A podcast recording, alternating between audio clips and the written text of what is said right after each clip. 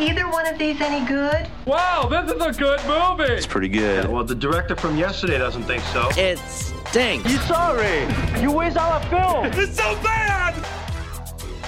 Has there ever been a week where we've only had one new movie in the screening room? I think maybe uh, Endgame, perhaps. Maybe. That makes sense. Yeah. That, that, that checks out. But we've only got one this week, but it's a big one. Welcome. This is the Screening Room Podcast, and she is Hope Madden. He's George Wolf. We're from madwolf.com, and you know the big one we're talking about. It's the big scary clown. 27 years after their first encounter with the terrifying Pennywise, the Losers Club have grown up and moved away until a devastating phone call brings them back. It, Chapter 2. We made an oath.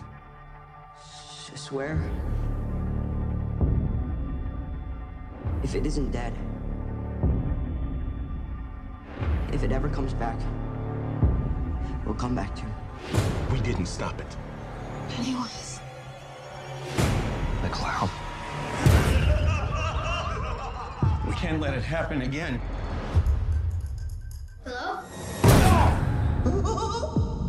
Hello. For 27 years, I dreamt of you. I craved you. I missed you. We need to finish it. For good. So this is one we were cautiously optimistic. Yeah, we Uh, really were after part one because both of us liked part one a lot. And I especially liked part one more than I thought I would because I remember the 90s TV series, love of TV miniseries, love Tim Curry. Oh, love yeah. the Pennywise No part. question. But it just left me. It, it the, the second half of it last time out uh, in the 90s just left me with such a bad taste. That I just had bad memories the whole, of the whole thing. So I, I really liked part one so much, and I was so looking forward to this. Yeah, they did a lot of things right with part one. They didn't try to, you know, really follow in Tim Curry's footsteps. They really reimagined the clown, and Bill Skarsgård was great as the clown, and Uh-huh. that was the biggest thing. But also, I loved that they updated it from the 50s to the 80s Yes. because that gave Gary Doberman, the writer, the opportunity to rewrite all of the dialogue. So I'm going to go ahead, and I hope this isn't a hot take. I'm a fan of Stephen King, obviously, because I'm a huge horror fan, right? But Stephen King's dialogue is problematic, and his endings are bad. Which is funny. That is. because that is a running gag in this movie, it chapter two. Not only among because in this chapter, Bill has grown up to be a writer. Mm-hmm. And so it's a gag that his some of his fans just acknowledge that he can't really end well. And then Stephen King has a cameo Yeah. as a guy who mentions the same thing. Uh, I don't really like the ending. So okay, haha. And that's one of the obstacles that this movie faces because it has more obstacles. Let's let's be fair because it has more inherent obstacles than chapter one did. You mentioned chapter one had really one big one. and That was the clown. Yeah. And everybody loved Tim Curry as Yes. Pennywise, and they they had to get the clown right, and they did. They did. They, really definitely did. Now, in, in chapter two, the first problem that uh, is inevitable is because the film revisits these these children as adults. Well, children in peril. That's a much scarier concept. You that's a your heart goes out to them. You're worried for them in a way that you are simply not with adults. And that's key when you think that I think of two of my favorite sequences in chapter two. They involve children. Yes. Not the Losers No. Club, new children. Yes. And those sequences are very effective. Uh, So- for, for me, those are the two most effective sequences in the film. So that's a really good point. So it's got that to overcome, and it's got the source material Yeah. to overcome that we already talked about. The novel's ending is not great, and what they did with the uh, TV series, for anybody that has memories of that, that's not great either. So we will say that chapter two improves on those two points, I Uh, think. the the ending is is much much better, and you Mm-hmm. know it had to be in the way that the film makes a joke about the ending. I mean, they had Right. they they Yeah. were setting themselves up. They really had to improve Yeah. on it. And then I think that uh, one of the other things that helps them overcome the fact that you're just inherently less interested in what happens to adults and children is this cast. They got a a really good cast. Yeah.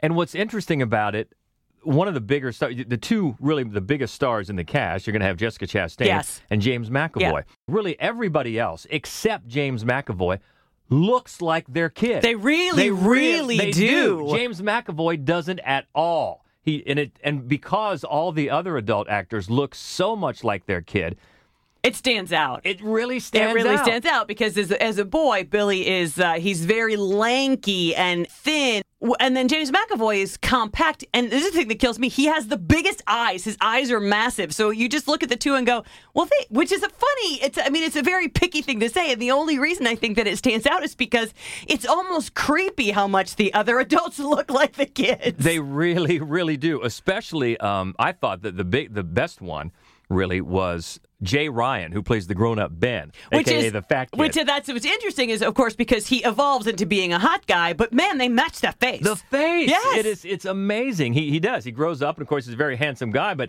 the face is the same. You could look at that face and go, "Oh yeah, I could totally see Yeah, this guy grown yeah. up, getting fit, and that's his face." But all of them. Um, James Ransom plays Eddie, and if you Oh, he really does. Yeah, he he great. He has the same kind of ticks. Oh and- yeah, he's got the sa- and he's got the yeah the same face and and you might recognize him. He's in both of the Sinister movies. He's also in a little indie film we adore called Tangerine. Oh, Look so it up. great. And also, speaking of guys you might recognize, Isaiah Mustafa plays the grown-up Mike. You and had to tell me who it was. I think, well, no, I don't know this guy. It- like, I don't know. I don't know who this is. it took me a minute. I, I looked at his face. I'm going, boy, he looks familiar. And then he started talking and the way he said things.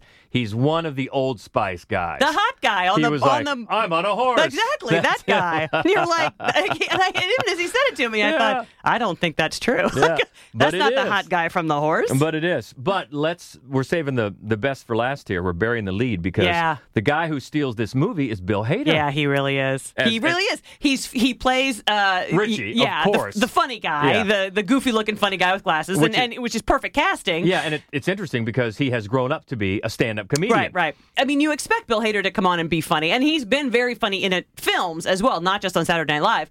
But he handles the scary elements, he handles the emotional weight of it. He really does. uh, really, really well. Yeah, and to steal that from Jessica Chastain and Two-time James Oscar McAvoy, nominee. yeah, exactly. who are really really good. He does. He steals it from the adult cast. And you mentioned dialogue. One of the problems with this movie is is the dialogue It and is. some of the places that they they go because the source material went Yeah. there.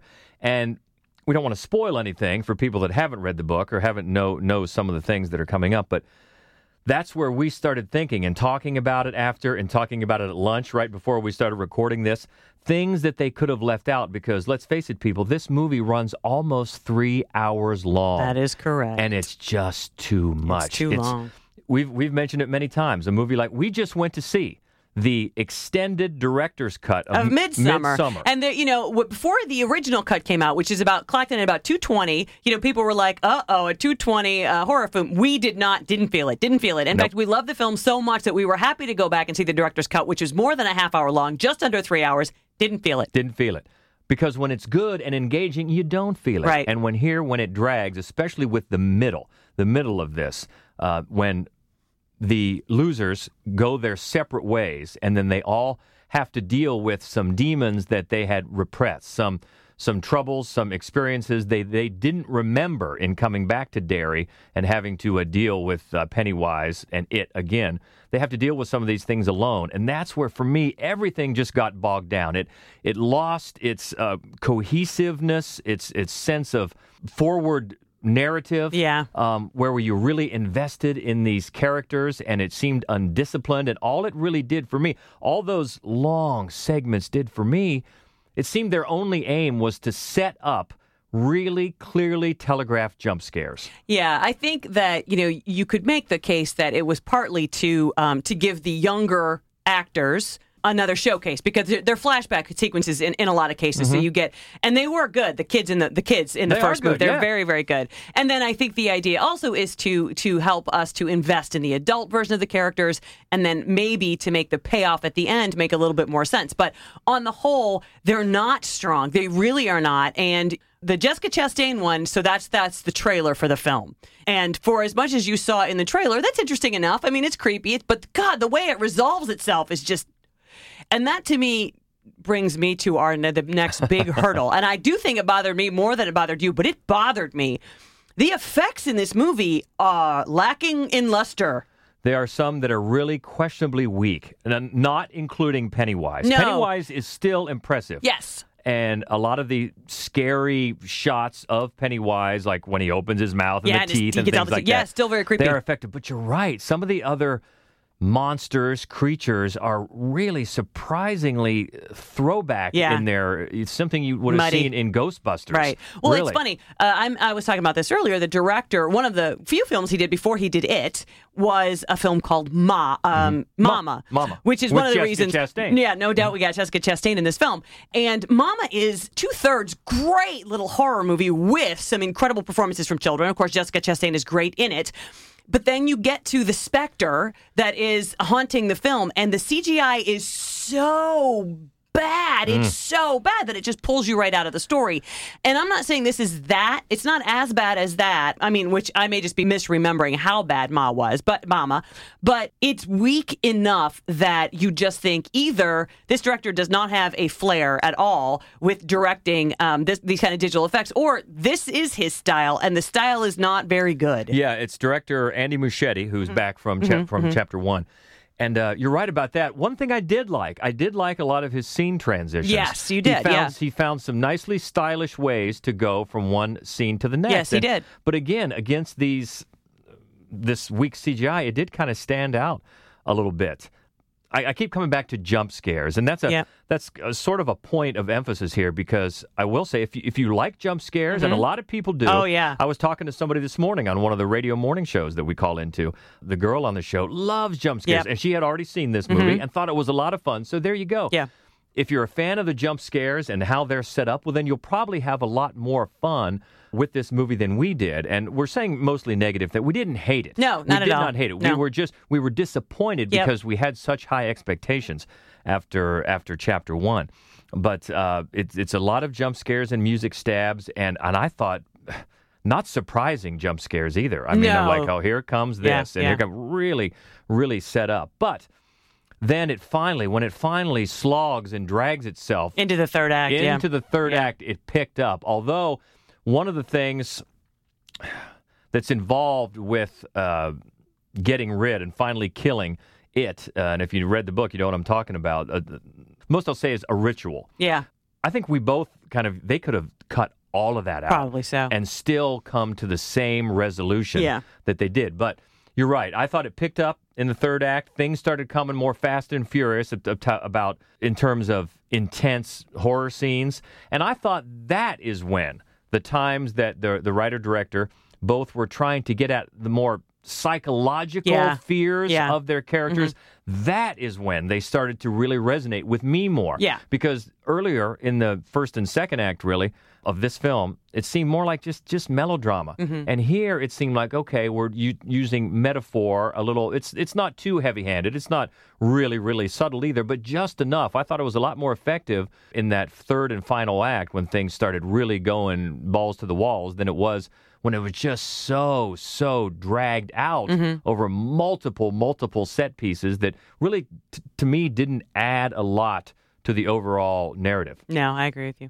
So overall, there are definitely things to like about it. I did like, you know, we were ragging on a lot of the CGI, but there are visuals that we liked. Yeah, again, those that have to do with Pennywise, Uh, Yeah, you know, the yeah. Uh-huh. the balloons and him flying with the balloons and, yep. and you know, and the way they use color when they use him in a scene. And the and the, the couple of scenes that we liked that involved children. New children. Mm-hmm. Yes, new children. They really nail that. And they did in the first movie as well. And it feels like a carryover thematically and, and one that's welcome, one that is refreshing and that you, you wanted. Yeah, it is kind of weird to be talking about. On one hand, we're saying it is an improvement.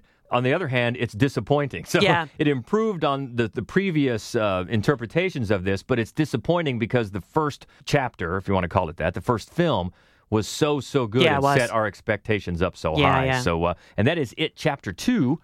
And that is it this week. So that means it's time to go to the lobby. Let's all go to the lobby. Let's all go to the lobby. Let's all go to the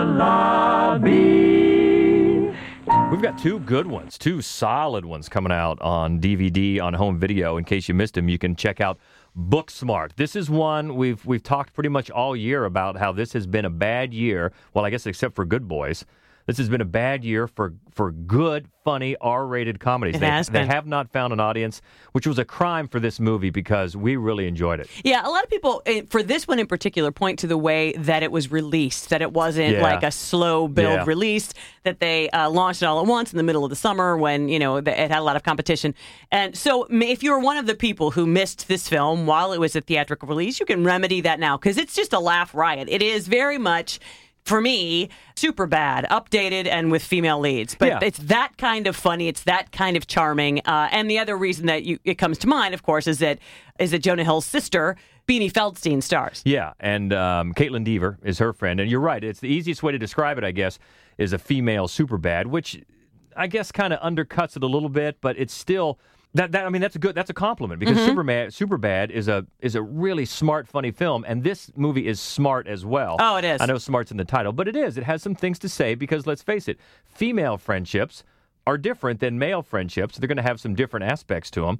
Uh, some of them quite funny uh, but it's that are worth exploring, and they do it uh, in a in a good way here. And it's the director is um, why am I forgetting her name Olivia right now? Wilde. Olivia Wilde, and she, I thought she did a fine Oh, job directing very. this movie. Yes, And absolutely. getting some great performances, not only the leads, but really the breakout here is Billy Lord. Oh my God, she is. Carrie Fi- She's hilarious. Carrie Fisher's daughter, if you haven't heard, she just steals every scene She she's does. in, and uh, it's a lot of funny. It's R rated, and Yeah. it, and it earns it. You know what it reminds me of? They, they always say that uh, back when they were filming uh, Ghostbusters, they would just be like, and here Bill does something funny. And uh, I feel like that's what happened here. They just kept letting it roll and see what else she was going to do because she was Yeah. going to do something funny. Yeah, and she definitely does. So definitely uh, worth checking out if you haven't. Book Smart. Also, another one that we liked. Boy, I don't think hardly anybody saw this. Easy, Right. easy to uh, slip through the cracks.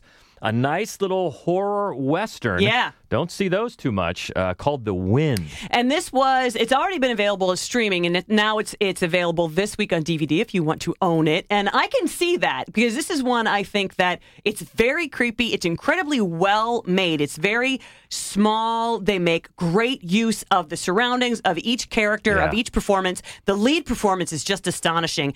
And what it does that I love is that it kind of flips the idea of the western because it's from the perspective of a female and um, how really much worse things like that, those time periods, the apocalypse is going to be harder on us too. You know how, uh, and I think that the film does a great job of portraying a kind of trapped that you are uh, not Yeah. really that familiar with seeing. So I thought it was very enjoyable and really well made. And really, it in a way a whole. There aren't too many characters in this movie. No, total of But- five. Yeah, but in a way, a whole different character is just isolation. Yes. because it's such a, a suffocating part of this movie. Mm-hmm. Just the isolation that really leaves some of these characters with little to no choices. Yeah. Um, which is a it's interesting thing that this movie explores, and we both like the win. And also out this week, one that you have been uh, mixing up with Mama for the, la- for the last few minutes, Ma with Yeah. Octavia Spencer comes out. Another disappointment. Yes, I was disappointed. And and again, uh, you know, sometimes